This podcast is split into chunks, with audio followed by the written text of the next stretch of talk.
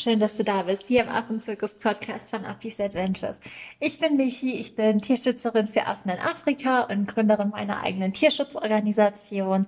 Und in dem Podcast dreht sich eigentlich alles um Affen, Tierschutz, Freiwilligenarbeit und noch so ein bisschen, wie du deinem Herzen folgen kannst. Also es ist eine bunte Mischung von allem, was ich von den Affen gelernt habe und wie du auch einfach in Kontakt mit Wildtieren kommen kannst und als Freiwilligenhelfer und Tierschützer aktiv wirst.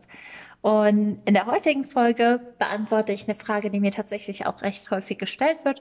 Und zwar, was ist eigentlich die beste Reisezeit, um als Freiwilligenhelfer aktiv zu werden? Und das ist eine sehr, sehr große Frage, weil man darauf viele verschiedene Antworten geben könnte. Und es gibt immer oder es kommt immer darauf an, worauf du den Fokus legen möchtest. Und ich lege in dieser Folge den Fokus auf drei Faktoren, wo du dann entscheiden kannst, was dir am wichtigsten ist.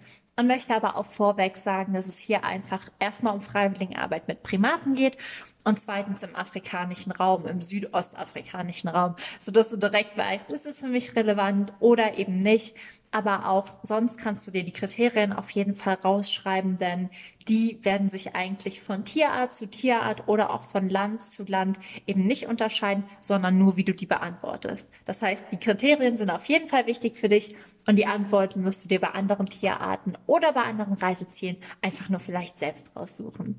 In dem Sinne, hol den Stift raus und viel Freude bei der Folge.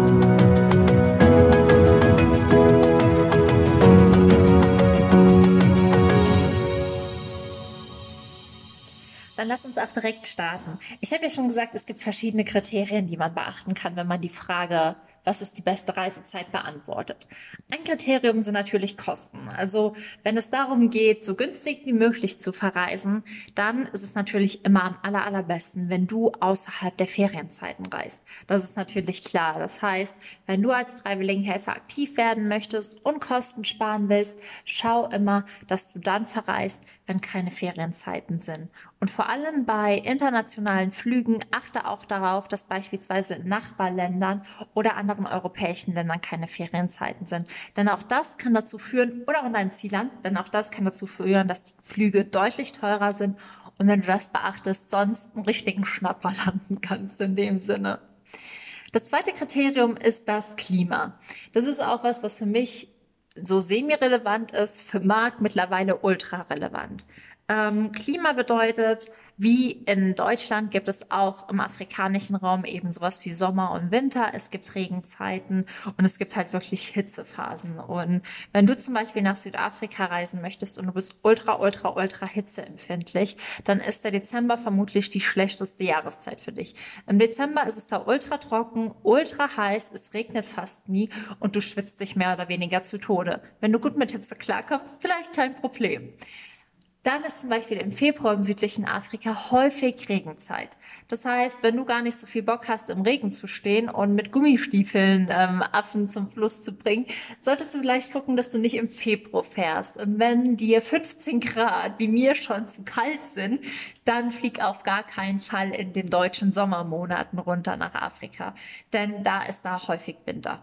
Das heißt, je nachdem, wie so dein, ja, dein Empfinden für Temperaturen ist, gibt's auch da wirklich eine unterschiedliche Reisezeit, die zu empfehlen ist. Das heißt, wenn du hitzeempfindlich bist, nicht im Dezember, wenn du keinen Regen magst, nicht im Februar und wenn du bei 15 Grad schon schlotterst, dann das Juni, Juli und August besser auch aus. Und der dritte Faktor, der für viele, viele, viele vermutlich sehr relevant ist, ist auch irgendwie A, wann wird meine Hilfe am meisten benötigt, denn B, wann ist Babyzeit.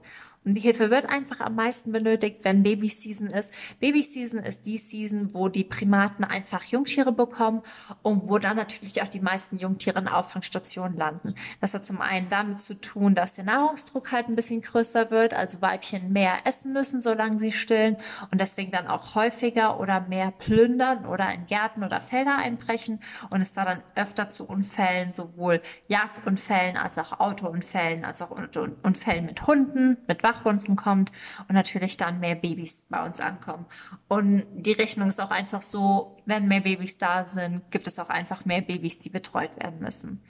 Und Babyseason bei den meisten Primaten im südlichen Afrika ist so von November bis Januar, da ist die Hochphase und vor allem so im Dezember um Weihnachten und auch im Januar ist es dann meistens so, dass richtig, richtig viel Hilfe gebraucht wird. Das heißt nicht, dass es zu den anderen Jahreszeiten irgendwie gar nicht so ist, dass da keine Babys kommen. Nur ist der Ansturm an Babys in diesen Monaten einfach deutlich höher als in den anderen Monaten, weil es einfach der Zeitraum ist, wo sie ganz natürlich ihre Jungtiere bekommen. Und im Babyseason ist es dann wirklich auch so, dass du nachts arbeitest, morgens, mittags, abends. Und es ist aber auch die Jahreszeit, wo es am heißesten ist. Das heißt, du musst dir wirklich überlegen, bin ich in der Lage, körperlich wirklich die alleranstrengendsten Tätigkeiten zu machen, nachts sehr wenig Schlaf zu bekommen und das eben bei 40, 45 Grad im Schatten? Oder ist es für mich dann vielleicht sinnvoller, im März zu kommen, wenn es ein bisschen kühler bereits ist, wenn die Betreuung der Babys nicht ganz so intensiv ist und das Klima auch ein bisschen gemäßigter, wobei gemäßigt auch hier wieder relativ ist. Der Markt, der schwitzt auch im März, als wäre es Hochsommer, weil für ihn 35 Grad schon Hochsommer sind ich komme im März einfach immer super mit den Temperaturen klar. Das kommt halt wirklich immer noch mal drauf an, wie du das auch empfindest.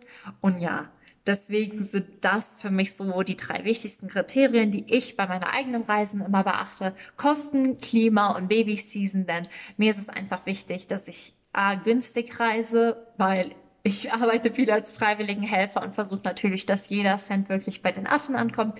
B, das Klima. Ich hab's lieber warm als kalt. Und C, Babyseason. Ich bin auch gerne vor Ort, wenn die meiste Hilfe benötigt wird und schaue mir deswegen halt auch meistens Monate raus, in denen einfach viele Jungtiere betreut werden müssen. Genau. Das sind so die Kriterien, nach denen ich immer aussuche. Ich finde die Kriterien, ich habe sie jetzt mal am Hand südlichen Afrika mit Affen erläutert, aber du kannst sie wirklich auch auf jedes andere Projekt und jede andere Tierart beziehen. Auch wenn du jetzt nach Asien fliegst, kannst du halt einfach gucken, okay, in Asien, was kostet eine Reise da, wann ist die tendenziell am günstigsten, wann ist das beste Klima und wann hat die Tierart zum Beispiel Babyseason oder frag einfach die Station nach, wann am meisten Helfer benötigt werden. Genau dann hoffe ich, dass dir die Folge gefallen hat. Wenn sie dir gefallen hat, freue ich mich natürlich riesig, wenn du mir hier auf iTunes eine Rezension und eine 5-Sterne-Bewertung dalässt, damit einfach mehr Menschen gut vorbereitet in ihren Aufenthalt als Volontär starten und sich einfach ganz bewusst für die perfekte Reisezeit entscheiden können. Und ansonsten bin ich echt, echt froh, wenn du auf Instagram at Affis Adventures bei mir vorbeischaust und mir sagst, ob die Folge hilfreich ist, welche Frage ich vielleicht im nächsten Podcast beantworten soll und keine Ahnung, ob du allgemein Affen genauso toll findest wie ich. In dem Sinne, sei frech wie ein Affe in Afrika. Mach's gut, alles, alles Liebe, deine Michi.